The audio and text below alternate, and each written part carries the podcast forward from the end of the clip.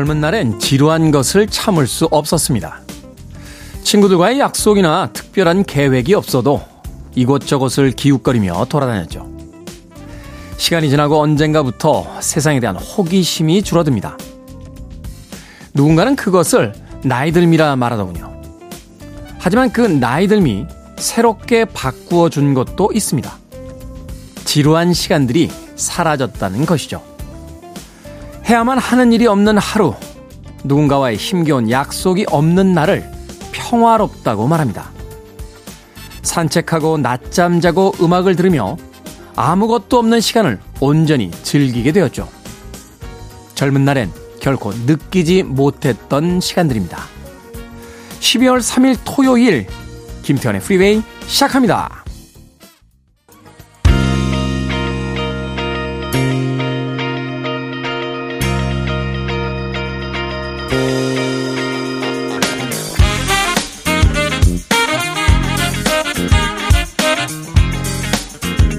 빌보드 키드의 아침 선택, 김태훈의 프리웨이. 저는 클 태 자 쓰는 태디, 김태훈입니다. 자, 12월 3일 토요일 1부 시작했습니다. 1부는 음악만 있는 토요일로 꾸며드립니다. 1970년대와 80년대, 90년대로 이어지는 빌보드 핫백 차트의 이번 주 최고 히트곡들을 중심으로 해서 선곡해 드립니다. 어, 첫 곡으로 듣고 온 라이오넬 리치의 All Night Long 1983년도 빌보드 핫백 차트 이번 주 1위에 올라있던 곡이었습니다. 자, 그리고 2부는요, 북구북구로 꾸며드립니다. 북칼럼니스트 박사씨, 북튜버 이시한씨와 함께 책 한 권을 읽어보는 시간이죠. 과연 또 오늘은 어떤 책을 읽어볼지 잠시 후에 만나봅니다. 자, 청취자들의 참여 기다립니다. 문자번호 샵 1061, 짧은 문자 50원, 긴 문자 100원, 콩으로는 무료입니다. 여러분은 지금 KBS 2라디오, 김태훈의 프리웨이 함께하고 계십니다.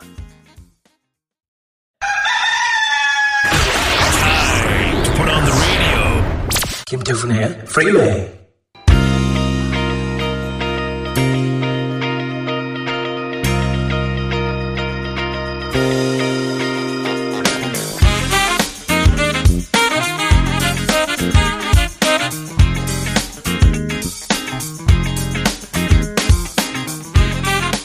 음악만 있는 토요일 세 곡의 노래 이어서 듣고 왔습니다.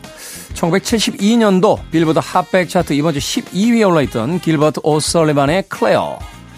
이어진 곡은 71년 역시 같은 차트 이번 주 15위에 올라있던 멜라니의 Brand New Key. 그리고 마지막으로 이어진 세 번째 곡 1979년도 빌보드 핫백 차트 역시 이번 주 5위에 올라있던 루퍼트 홈즈의 Escape the Pina Colada Song까지 세 곡의 노래 이어서 듣고 왔습니다. 9119님 반갑습니다. 인천에서 개인 택시를 하는 기사입니다. 첫 인사 드려요. 라고 하셨습니다. 요새 택시 하시는 거 어떠신지 궁금하네요. 어, 왜냐면 저는 사용자 입장에서 택시 잡기가 너무 힘듭니다. 어, 인터넷 어플로 잡으려고 하면요. 옛날에는 뭐 2분 거리, 3분 거리의 기사님을 찾고 있습니다. 라고 했는데 요새는 7분, 8분, 10분, 11분 막 이렇게 넘어가니까요. 저녁 시간이 되면 겁부터 납니다. 제가 본의 아니게 일찍 귀가를 하고 있습니다. 예, 제가 그렇게 집에 일찍 일찍 들어가는 사람이 아니거든요. 어, 근데 택시가 잡히질 않아서 특히 겨울철에 이 저녁 시간, 밤 시간에 택시 안 잡히면 정말 약간 멘붕 올 때 있죠. 음. 저는 그래서 항상 이 겨울철 아우터는 이 후드라고 하죠. 어, 모자가 달린 걸 꼭 삽니다. 왜냐면 이제 택시가 안 잡히거나 정말 갑자기 밤 기온이 떨어졌을 때 이 후두가 달려 있느냐 없느냐, 모자가 뒤에 있느냐 없느냐가 정말 생존을 좌우합니다. 이 모자를 뒤집어 쓸 수 있어야 정 정말 급한 경우에는 집까지 걸어라도 갈 수 있는데 이 모자가 없는 상황이면 네, 난감한 상황이 펼쳐집니다. 아직까지 겨울철 패딩이라든지 또 아우터들 구매 미루고 계신 분들 계시다면 한 번쯤 참고하시길 바라겠습니다. 뭐 귀마개를 해도 되는데요. 어, 번거롭잖아요. 음, 이 패딩에 후드 달려 있으면 아주 편하니까요. 어, K124173385님. 전국에서만 듣는 게 아닙니다. 필리핀에서 프리웨이를 잘 들으며 아침 운동으로 하루를 열어봅니다. 부럽네요. 필리핀. 필리핀에 계시다니까 너무 부럽습니다. 아, 제가 사실 그 남의 나라를 그렇게 부러워하는 사람이 아닙니다. 네. 뭐 이태리의 그 패션 정도, 뭐 파리의 와인 정도, 뭐. 이 정도는 제가 부러워합니다만 뭐 남의 나라의 문화나 무슨 어떤 뭐 이런 이런 걸 별로 부러워하는 사람이 아니거든요. 대한민국 참 살기 좋은 나라잖아요. 그죠? 치안도 좋고 위생 상태 또 의료보험이라든지 정말 좋은 혜택이 많은 나라인데 겨울만 되면 그렇게 동남아가 부럽습니다. 예, 따뜻하다는 건 얼마나 좋은 것인가. 예, 그런 생각을 하게 됩니다. 인생의 행복의 절반은 날씨에 있다라고 저는 믿고 있는데 예, 필리핀은 따뜻한가요? K124173385님 가고 싶네요. 자, 2540님, 태우님, 경변인 남편 올해 한 해도 이웃 주민들을 위해 열심히 수고 많았네요. 12월 한 달도 열심히 수고합시다. 화이팅! 이라고 하셨습니다. 그렇죠. 저녁 시간에도 누군가를 위해서 깨어 계신 분들 또 남들을 위해서 자신의 하루를 써주신 분들에게 진심으로 감사하다는 말씀 다시 한번 어, 드립니다. 이런 분들이 좀 더 많아지셔야 우리들이 더 안전하고 행복하게 살 수 있겠죠. 저도 고맙다고 인사 꼭 전해주시길 바라겠습니다. 2540님. 자, 음악 듣습니다. 1999년도로 갑니다.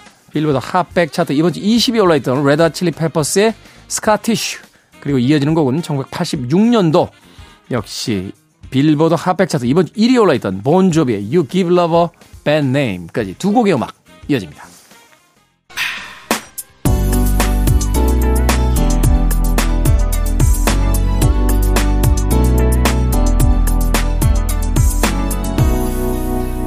김태훈의 Freeway.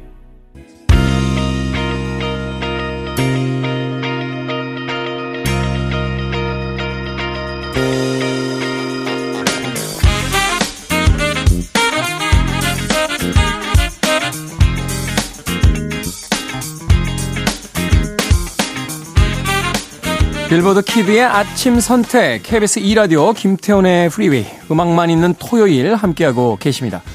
두 곡의 음악 이어서 듣고 왔죠. 어, 1993년도 빌보드 핫백 차트 이번 주 5위에 올라있던 솔트앤페퍼의 숲 그리고 95년도 역시 같은 차트 7위에 올라있던 그루브 디오리의 Tell Me까지 두 곡의 음악 이어서 들려드렸습니다. 어, 4865님, 안녕하세요. 세 번째 문자 보냅니다. 또 방송 안 될 걸 알지만 보냅니다. 오늘도 여전히 12살 아들 양지성 데리고 수영장 갑니다. 매일 토요일에만 아들은 방송을 듣는데 아저씨 목소리 성우 같다고 하네요. 혼자 속으로 웃습니다. 라고 하셨습니다. 제 목소리가 성우 같아요? 그건 아니지 않습니까? 아나운, 성우같이 들리나요? 하긴 저 고등학교 때인가요? 중학교 때, 중학교 때였나? 어, 변성기가 막 지나고 얼마 안 됐을 때니까 중학교 때였던 것 같아요. 어, 저랑 별로 안 친한 선생님이 너는 성우를 한번 해봐. 하는 이야기를 해주신 적이 있습니다. 그때는 어, 들리지도 않았어요. 그런 이야기는. 왜냐면 전 이제 미래에 아주 유명한 영화배우가 될 사람이었기 때문에 성우, 성우는 얼굴이 안 나오잖아요. 그건 말이 안 되죠, 선생님. 근데 그때 이미 선생님은 예, 저의 목소리의 어떤 가능성을 알고 있었던 게 아닐까. 예. 눈은 좀 안 좋으셨던 것 같아요. 예, 외모를 잘 보셨으니까. 그런가요? 어, 사람은 자기 목소리를 잘 모르잖아요. 그죠? 사실 많은 사람들이 자기 목소리를 처음 이렇게 녹음을 해서 듣고 나서는 깜짝 놀라게 되는 경우들이 많습니다. 자기가 알고 있는 자기 목소리와 아, 이 녹음을 해서 들려오는 자기 목소리는 완전히 다르기 때문에 네. 어찌됐건 목소리가 좋다는 뜻이죠. 4865님. 네. 그렇게 이해하도록 하겠습니다. 치킨과 콜라 세트 보내드립니다. 아, 12살 아들 양지성과 함께 맛있게 나누시길 바라겠습니다. 지성군, 앞으로도 방송 많이 들어줘요. 자, 백다정님, 테디 키가 작아서 자꾸 놀림 당하는 아들 속상합니다. 잘 먹는데 키가 더 안 크네요.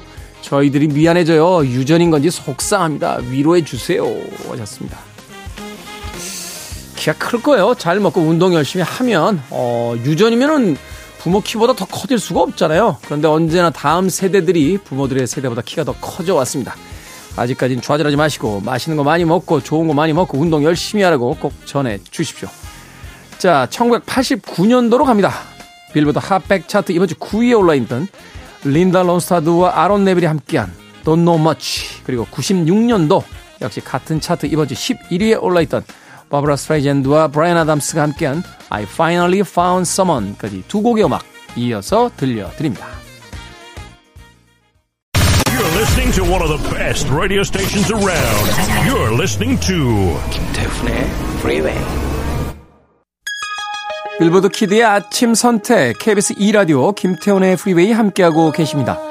1부 끝곡은 1984년도 빌보드 핫백 차트 이번 주 6위에 올라있던 신디 로퍼의 All Through the Night 듣습니다. 저는 잠시 후 2부에서 뵙겠습니다.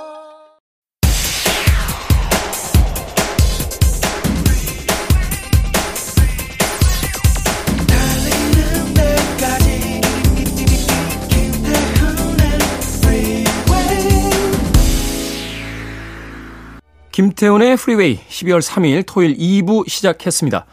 2부 첫 곡은 크란베리스의 Ode to My Family 듣고 왔습니다. 자, 2부는요, 예고해드린 대로 책 한 권을 읽어보는 시간, 북구북구로 꾸며드립니다.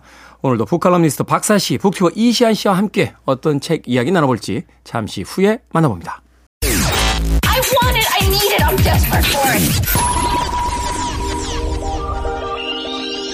Okay, let's do it. 김태훈의 Freeway.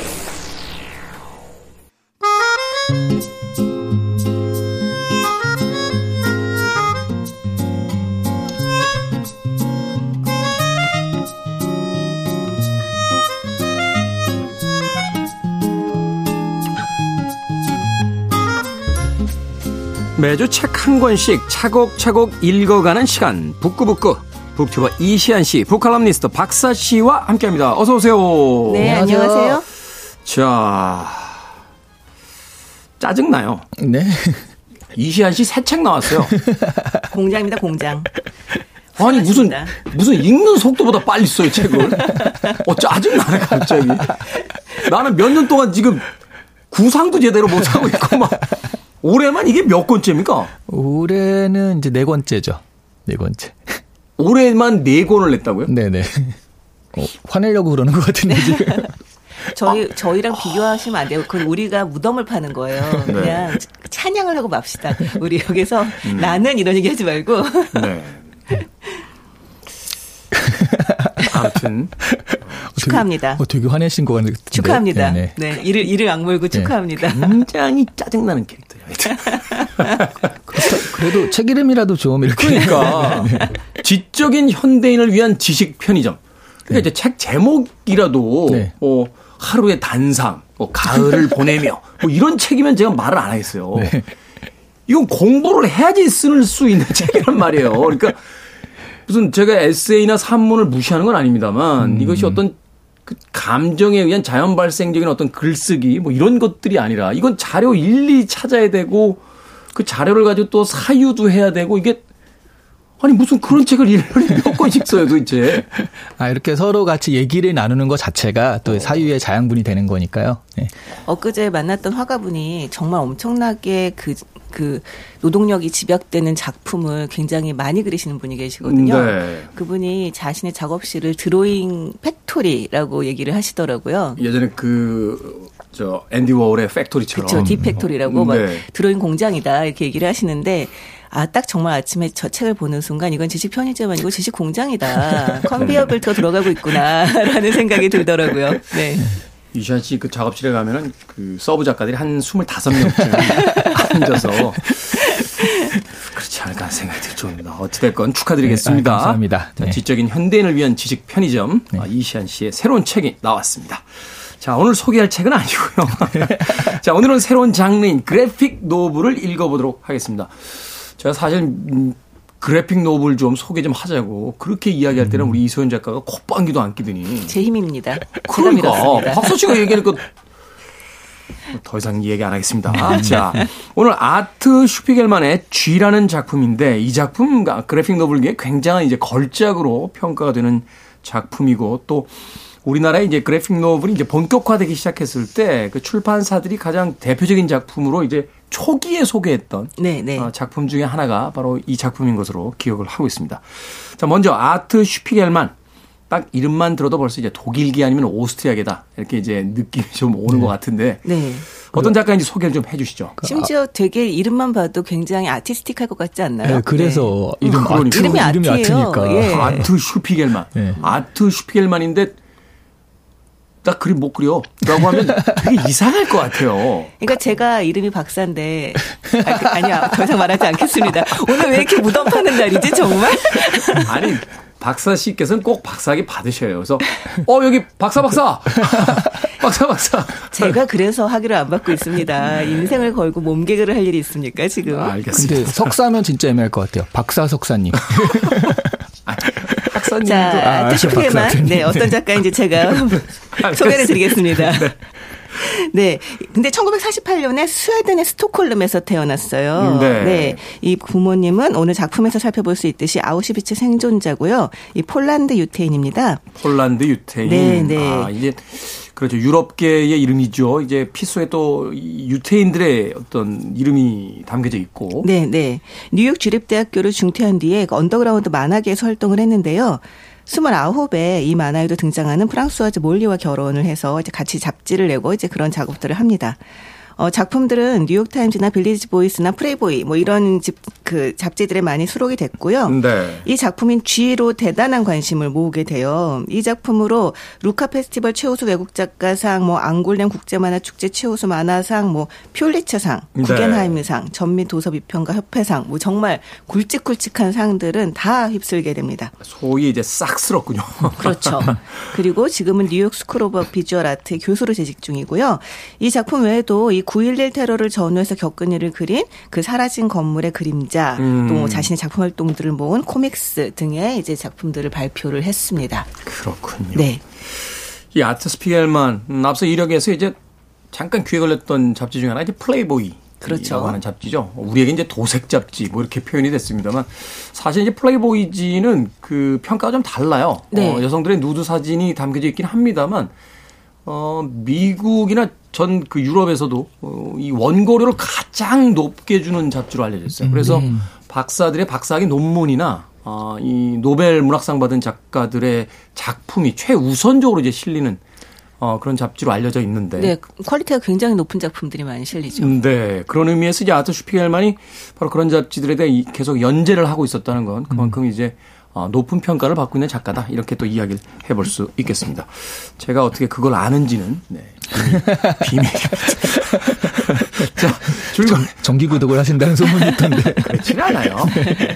회차마다 차이가 좀 있기 때문에. 아, 네.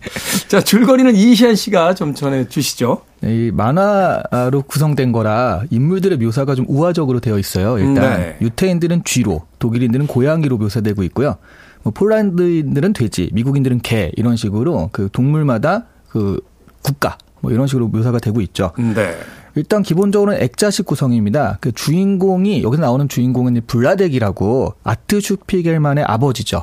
그 아- 아트 슈피겔만이 주인공인 블라덱의 수용소 이야기를 듣고서 그것들을 이제 그림으로 그리는 그런 모습들이 나오는데요. 현재의 그 부자 관계가 그렇게 좋지는 않아요. 그런 것도 같이 좀 봐야 되는데요. 네. 이야기 자체는요. 블라덱이 아냐라는 여성을 만나 결혼하는 것부터 시작이 됩니다. 블라덱도 성실했고 아냐의 집이 또 잘 사는 집이었기 때문에 매우 평온하고 부유한 생활을 했었는데 그때 이제 전쟁이 발발을 하거든요. 그러면서 폴란드 군에 그 잡혀가요. 징, 징집이 돼가지고 코- 폴란드 군에서 이제 싸우게 되는데 전쟁 프로가 돼서 블라덱이요. 전쟁 프로가 돼서 고초를 겪다가 구사일생으로 간신히 집으로 돌아오게 됩니다. 근데 이제부터가 진짜 시작이거든요. 이제부터 나치가 점점 승기를 잡아가면서 유태인들을 본격적으로 잡아가고 탄압하기 시작해요. 네. 그러니까 블라덱 집안도 은신처에 숨어 있다가 결국 걸리게 되고요. 아우슈비츠를 끌려가게 됩니다. 여기까지가 일부 내용이고요.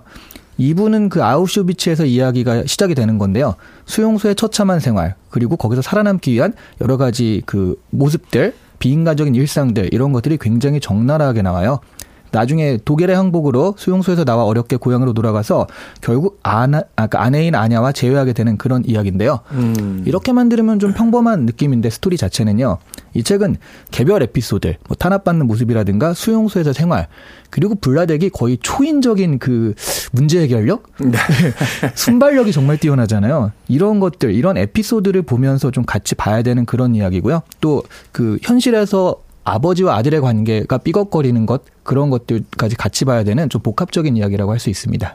굉장히 어두운 버전의 마치 빅피쉬를 보는 듯한 네. 어, 그 팀버튼의 이제 빅피쉬를 보면 이제 신문 기자인 아들과 아 소위 이제 뻥쟁이로 나오는 과장된 이야기로서 이제 거짓말을 하고 있더라고 아들에게 이제 무시당하는 아버지의 어떤 갈등의 이야기가 나오게 되는데 어, 아마도 이 아트 슈피겔만의 쥐라는 작품은 그런 버전의 가장 다크한 버전이 되지 않을까.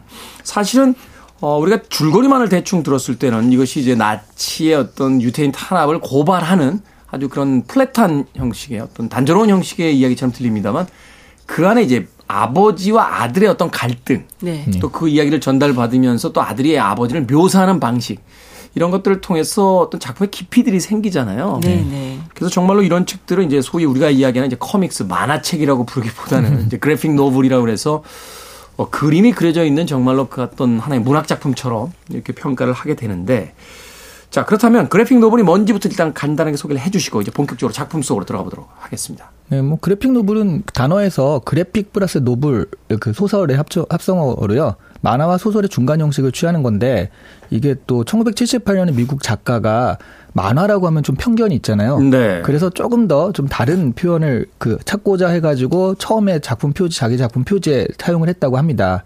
이거를 이해하려면요, 한국 그 국어 연구원, 국립국어원 이런 데서 그래픽 노블을 뭐라고 번역하면 좋을까 해가지고 2020년에 제안한 게요 만화형 소설 이렇게 제안- 만화형 만화 형 소설. 만화 형 소설이라고 너무 부르죠. 너무 직관적이지 않습니까?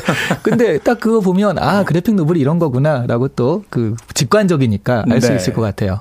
이야기 하군요. 구조가 일반 만화보다 탄탄한 서사를 가지고 있다라고 얘기를 하는데요. 사실 저는 여기에 살짝 불만이 있- 있습니다. 그건 약간 만화를 무시하는 그럼요, 그럼요. 보통의 만화에도 탄탄한 서사를 가진 그럼요. 작품이 얼마나 어. 많은데요. 그런 면에서는 구별점이 될지는 모르겠습니다만, 제가 볼 때는 가장 큰 구별점은 말이 많다가 아닐까. 맞아요. 네, 대사가 진짜 많죠. 저도 사실은 거기에 동의하게 되는 게 이 소위 우리가 코믹스라고 부르는 이제 그래픽 노블도 이제 영어니까 그냥 만화라고 하지 않고 이제 코믹스라고 네. 등가로 붙여주면 comics는 이 말하자면 그림이 더 동적이에요. 뭐 이렇게 프레임을 뚫고 나온다거나 네, 어, 네. 어떤 한칸 칸의 이제 구조도 굉장히 다양하게 배치가 되고 동적인 액션들이 굉장히 강조돼 있다거나 이렇게 이제 그려지는데 이 graphic novel들은 대부분 등장인물들이 서서 서서 대화만 합니다.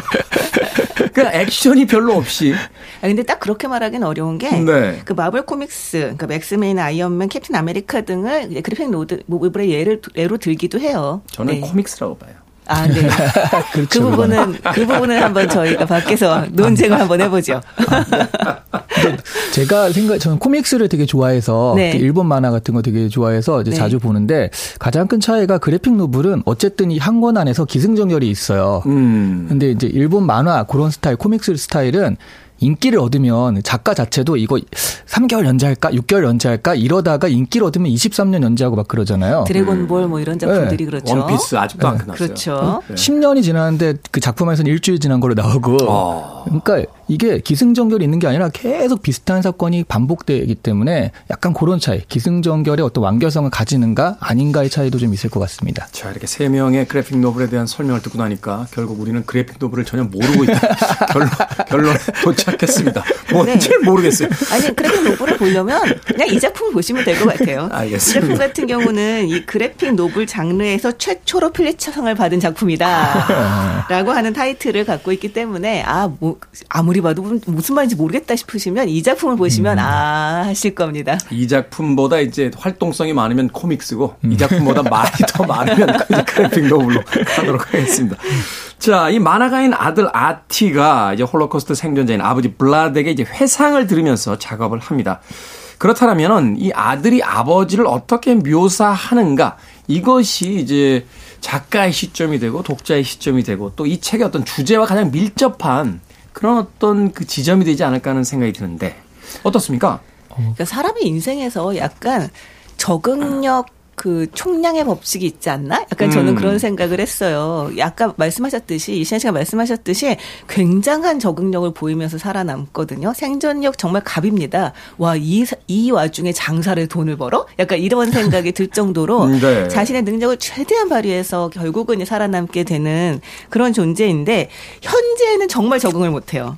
완전히 그러니까 살아 돌아온 뒤에는 네, 완전히 과거에 매여 살고 있습니다. 그러니까 정말 그 풍요로운 미국에서 길을 가다가 쓰레기 중에 쓸만한 것을 줍고 절대로 버리는 게 없고 자기가 안 먹는다고 이미 먹던 음식을 다시 포장해서 슈퍼에 가서 이제 환불해 달라고 한다거나 네. 이런 억지를 부린다거나 이런 그런 성격 때문에 사실은 이제 아우슈피츠를 살아남기는 했는데 그 성격을 지금 이제 그, 그 아들과의 관계에서도 발휘를 하기 때문에 정말 주변에 그 가족들이 거의 이제 미치려고 하는 그런 모습을 볼 수가 있죠. 근데 네. 어떻게 생각하면 그런 경험들을 했기 때문에 결국 내가 전략하고 그렇게 해서 내가 살아남았다라는 것들이 각인돼 있다 보니까 그쵸, 그쵸. 나중에도 이제 그렇게 되- 그러니까 수용소의 경험이 그를 그렇게 만들었다라고 생각할 수도 있는데 제가 보기엔 야 이거 진짜 참 오묘하다 싶었던 건 바로 그 지점이었어요.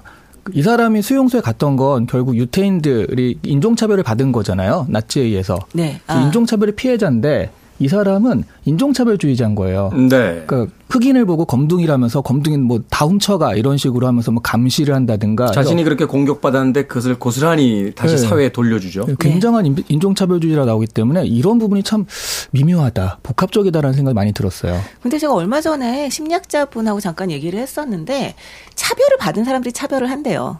그러니까 음. 이 차별이 계속 없어지지 않고 재생산되는 이유가 차별을 당한 사람들이 결국은 자기가 또 차별을 한다는 거죠. 그래서, 역설적으로 네. 차별이 더 없어져야 된다라고 주장을 하는 그렇죠, 거잖아요. 그렇죠. 네. 그런 의미에서 봤을 때 이 책에서 이야기하고 있는 것은 바로 이제 전쟁을 겪은 부모의 세대 그리고 그 세대 이후에 태어난 아이들이 바로 그 세대 간의 어떤 갈등들 이 거대한 어떤 어 시대적 트라우마를 겪은 세대와 그렇지 않은 세대들의 어떤 그 간극 또 서로를 이해하는 방식 이런 것들을 또 이 책 안에서 담아내려고 했던 것이 아닌가 네, 네. 그런 생각을 해보게 됩니다. 자 음악 한 곡 듣고 와서 어 본격적으로 이 G 아트 슈피겔만의 예, 작품 안으로 들어가 보도록 하겠습니다. 에버클리어입니다. Father of Mine. 에버클리어의 Father of Mine 듣고 왔습니다. 빌보드 키드의 아침 선택 KBS 2라디오 김태훈의 프리웨이 북구북구 박사씨 이시한 씨와 함께 아트 슈피겔만의 G 읽어보고 있습니다. 자, 이 책의 예, 이제 중심 내용으로 들어가기 위해서는 이 구성을 이해하는 것이 가장 중요하지 않나 하는 생각을 해봅니다. 자, 2차 세계 대전에서 아우슈비츠까지 이어지게 되는 이 생존기를 다루고 있는 아버지 시대의 서사.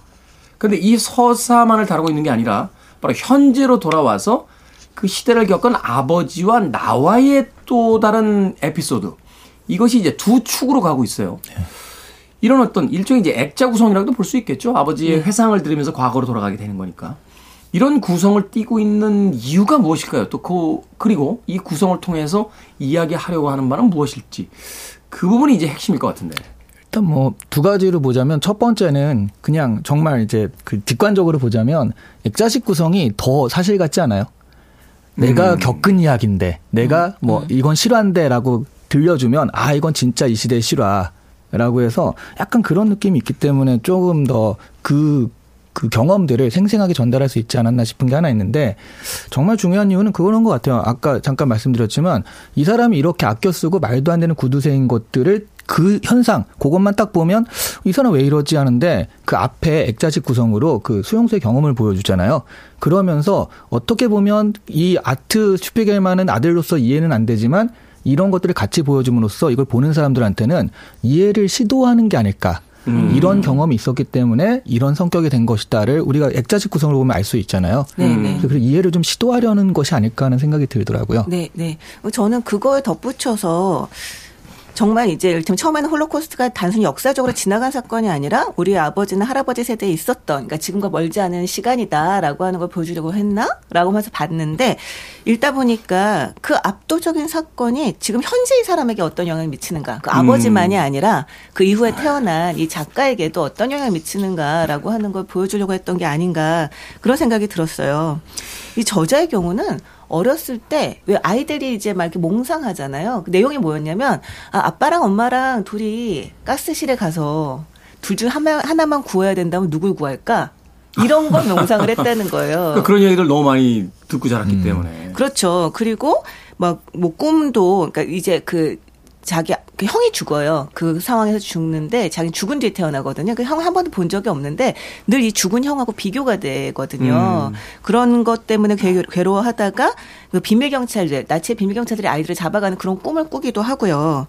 그리고 이 중간에 저자가 정신과 의사랑 상담을 하는 장면이 나옵니다. 네. 근데 그 장면이 되게 인상적이었어요. 저는 그러니까 작가의 경우는 내가 살면서 어떤 성과를 내든 간에 아우슈비츠에서 살아남은 것에 비하면 대단치 않아 보인다. 자기가 굉장히 초라해 보인다. 약간 네. 이것에 대해 이야기를 하니까 그 의사가 그 아버지 심정을 이제 짐작을 합니다.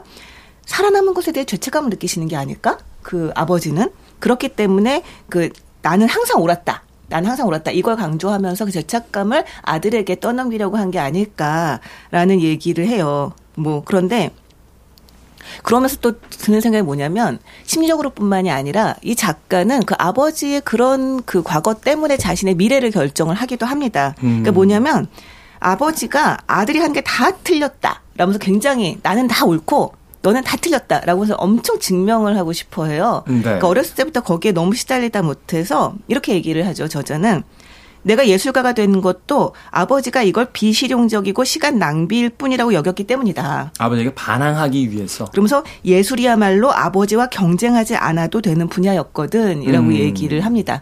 단지 그 반항만이 아니라 정말 이 아버지의 그 억압에서 벗어나고 싶었던 벗어나고. 것이 바로 예술을 하게 된 동기다 또라고 얘기를 하고 있기도 하죠.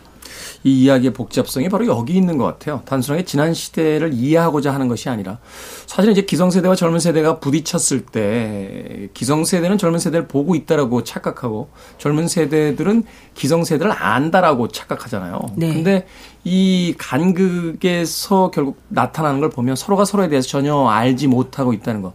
전쟁을 경험한 세대를 어떻게 이 아들 세대가 이해할 수 있겠어요? 그래서 지금의 그 아버지의 엉뚱한 행동을 과거를 가져옴으로써 이해해 보려고 하는데 여기서 중요한 건 아버지만을 방점으로 놓고 보지 않는다는 거죠. 네, 네. 이 아버지 세대의 그 상흔이 지금의 세대에게 또 어떤 영향을 주고 그래서 지금 세대는 얼마나 또 그 안에서 상처받고 있는가 이것을 또 그려내고 있다는 점에서 이 작품이 가진 어떤 입체성이라고 해야 될까 그런 부분이 또 가장 뛰어나게 보여주는 게 아닌가 하는 생각이 또 듭니다. 네. 그 전쟁이라는 게 기존 질서가 무너지는 경험을 한 사람들이잖아요. 반대로 전후에 태어난 사람은 기존 질서가 없는 상태에서 태어난 사람이기 때문에 네. 정말 가장 극심하게 부딪힐 수밖에 없는 그런 경험인 것 같아요. 맞아요. 네. 그리고 이 아버지의 이야기가 참 슬픈 게 자신이 옳다고 주장하는 것 안에는 아마도 그런 생각이 있지 않을까 하는 생각을 해봐요. 내가 그렇게 악착같이 살았기 때문에 나는 살았지만 나의 어떤 행동들 때문에 내가 아닌 저 사람들이 죽음을 당한 건 아닐까. 결국 나의 생존이 저 사람들의 죽음과 연관되어 있다는 걸 생각하면 사실은 살아있는 내내 죄책감이 시달려야 되잖아요. 그렇죠. 근데 그것을 이제 억지로라도 없애기 위해서는 내가 옳았다. 난 틀린 게 아니야. 내 행동이 반드시 옳았던 거야. 라는 걸 끊임없이 증명해야지만 죄책감에서 벗어날 수 있으니. 네. 그래서 이 저자 같은 경우도 이제 정신과 의사랑 얘기를 하다 깨닫게 돼요. 아, 나도 또한 아버지처럼, 그러니까 사는 게 승리고 죽은 이사들은 패배했기 때문이다. 라고 생각을 하고 있었구나. 음. 단순히 살고 죽고 하는 문제가 너무나 엄청난 비극이었기 때문에 그 안에서는 사실은 이기고 지고가 없고 정말 다 우연으로 이루어진 거잖아요. 그건 정말 신의 주사위처럼 그렇죠. 운일 수밖에 없는 부분들일 수 그렇죠. 그런데도 불구하고 그 아버지가 살아남았기 때문에 그리고 그 아버지에 의해서 계속 주입된 것이 있기 때문에 아 살아남은 건 승리한 것이고 죽은 패배한 것이다라고 나도 암묵적으로 생각하고 있었구나라는 걸 깨닫는 장면이 나옵니다. 네. 사실은 그래서 그 엄마인가요? 어, 아우슈비츠에서 살아남았지만 사실은 극단적인 어떤 선택을 하게 네. 되는 네, 그런 네. 이제 파국을 맞게 되는데 결국 누가 승자이고 누가 패자라고 하는 그런 이분법적인 어떤 사고로서 이 상황을 이해할 수 없는 것 네. 그것을 또 깨달아가는 과정이 아닌가 하는 생각이 들게 됩니다. 자, 이 유럽 사회에서 이 2차 세계전이 남겨놓은 상흔은 정말 어마어마한 것 같아요.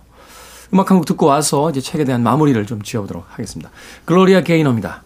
I will survive. Free your mind. I want to break free. So let the freeway. You're riding on the freeway. Freeway.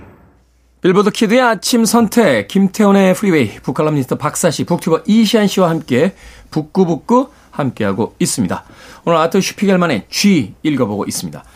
자, 2차 세계대전과 홀로코스트의 참상을 다뤄서 퓰리처상 수상작이 됐던 이 작품.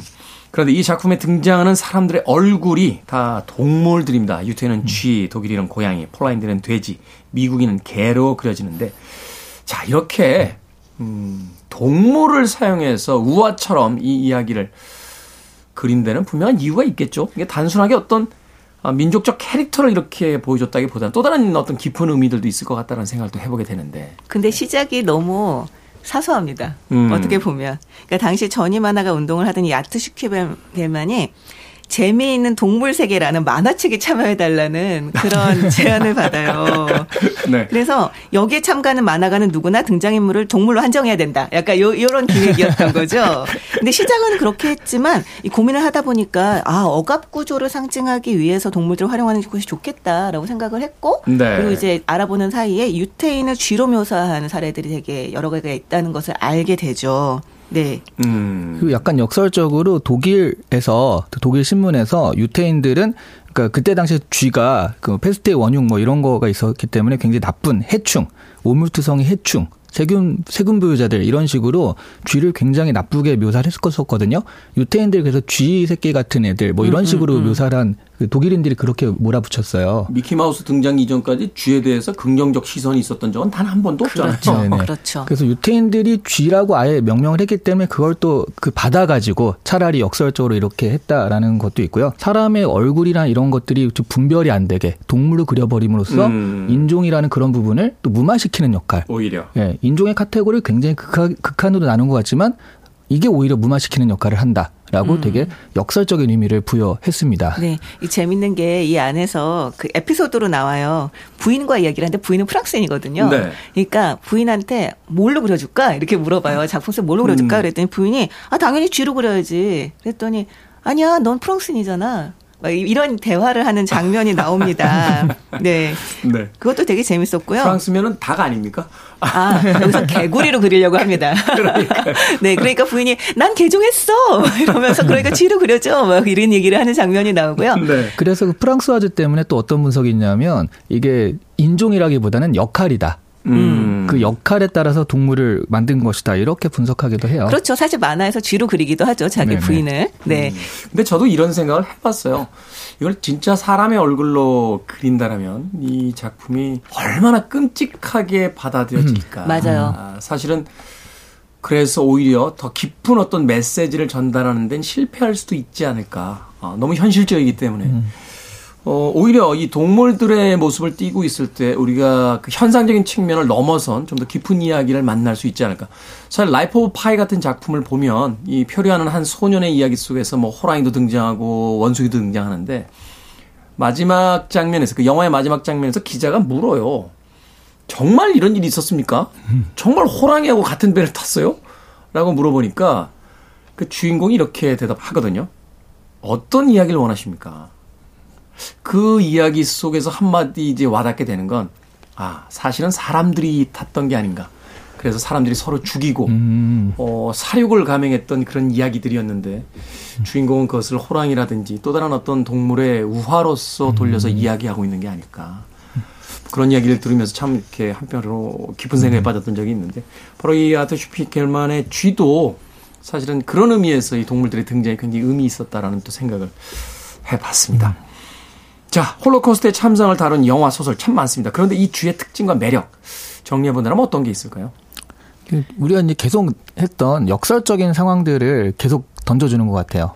그러니까 음. 여기서 그 그러면서 사실 선과 악이 그러니까 아까 인종차별만 해도 인종차별주의자는 악, 그 당한 사람은 선 이렇게 묘사될 수 있는데 그 악이었던 사람이 선이 되고 선이었던 사람이 악이 되는 이런 모습들을 보면서 야 도대체 인간성이 뭐지? 그러니까 선과 악이라는 게 어떤 걸까? 이게 상황에 따라 달라지는 걸까라고 자꾸 인간성 자체에 대한 좀 주목을 하게 만드는 역할을 하는 것 같아요. 음. 그리고 말씀하셨듯이 동물로 그리게 되면서 오히려 이게 아주 사실적으로 그렸을 때에 너무나 이렇게 몰입해 버리게 되는 것을 좀 막는 역할을 하고 있지 않나라고 얘기했는데 저는 약간 그 부분 동의를 하거든요. 네. 그러니까 귀여운 캐릭터들이 나오면서 탕, 이게 상당히 끔찍한 이야기를 그리고 있는데 약간 묘한 거리감을 유지를 할 수 있게 해줘요 독자가. 음. 그런데 이게 단순 히 독자가 이 작품의 거리를 유지하는 것만이 아니라 그, 그 일을 당했던 그 자리에 있었던 사람들이 갖고 있는 마치 남의 일을 보는 것 같은 거리감과 닮은 게 아닌가라는 음. 생각이 들었어요. 왜냐하면 저자가 이야기 도중에 아버지한테 묻습니다. 왜 저항하지 않았어요? 라고 물어요. 머릿수로 봐서도 압도적이고 너무나 많은 사람들이 죽었잖아요.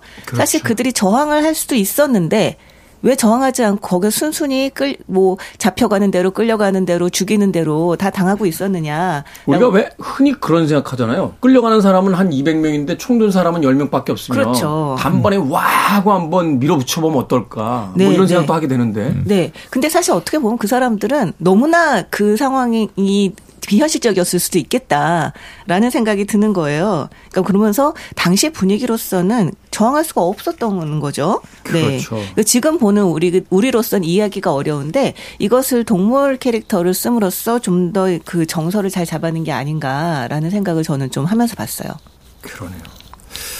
이게 어떻게 보면 이제 학습된 무기력 같은 거잖아요. 네네. 어, 생존의 문제에 걸리고 또 세상에 어떤 폭력이 다가왔을 때 그것에 저항하지 못하는 그 상황을 겪어보지 않은 사람은 사실은 이야기할 수 없는 거죠. 맞아요. 어, 말하자면 칼든 누군가가 강도가 집에 들어왔는데 왜 그때 적극적으로 싸우지 않았어요? 라고 하는데 그 상황을 맞닥뜨려 보지 않은 사람은 그 상황 속에서 느껴지는 어떤 이 것을 정말 알 수가 없는 거니까. 네, 네. 그리고 뭐 그렇게 극단적인 것까지 안 가도 요즘에 많이 나온 가스라이팅이라는 단어가 있잖아요. 그렇죠. 그러니까 상식적으로 보면 이게 말이 안 되는데 근데 그렇게 계속 몰아가는 상황을 몰아가고 계속 그렇게 생각을 주입함으로써 우리가 생각하는 비상식적인 상황들이 만들어지는데 그게 꼭 전쟁까지 안 가더라도 지금도 많이 벌어지는 일 같습니다. 네. 자, 두 분의 한 줄 추천사로 어, 아트 슈피겔만의 쥐 어, 정리하겠습니다. 에, 나쁜 역사도 역사잖아요. 알아, 알아야 할 필요가 있는데 홀로코스트 같은 어두운 역사를 아이들에게 좀 알려주기에 적절한 책이 아닐까. 그래서 아이들을 어, 보여준다고 핑계로 삼면서 자기 자신도 좀 읽어보시면 좋지 않을까 하는 생각이 드는 책입니다. 사실 아이들에게 가르친다고 합니다만 우리도 홀로코스트 다 몰라요. 네. 영화에서 비춰진 그 외형적인 어떤 그 스토리에 대해서만 알고 있을 뿐이지. 네. 네. 그 프리웨이 역사상 첫 만화 작품입니다. 아, 그래픽 노블. 아, 아유, 만화죠. 아니라. 네, 네. 그래픽 아직, 노블. 아직도 정의가 지금 돼서. 이 앞으로도 종종 소개할 예정인데요. 어쨌든 처음으로 고른 작품인 만큼 이 만화에 대해 편견을 가지고 계셨다면 그 편견을 버리고 진지하게 한번 읽어보시기를 권하고 싶습니다. 그럼 다음에 스파이더맨 가나요? 아, 뭐 저는 저는 목록 만들었습니다 지금. 네. 너무, 저는 너무 가고 싶어요. 아, 저도요. 네. 자, 북구북구 오늘은 아트 슈피겔만의 그래픽 노블 작품인 G 읽어봤습니다. 다음 주엔요, 제임스 M. 케인의 포스트맨은 배를 두 번 울린다. 야, 이거 영화도 되기도 했고요. 여러 가지 논쟁이 많았던 작품입니다. 자, 이 작품 다음 주에 만나보도록 하겠습니다. 북튜버 이시안 씨, 북클럽리스트 박사 씨와 함께 했습니다. 고맙습니다. 네, 네, 고맙습니다. 감사합니다. 음악 한 곡 듣습니다. 마돈나입니다. Live to Tell.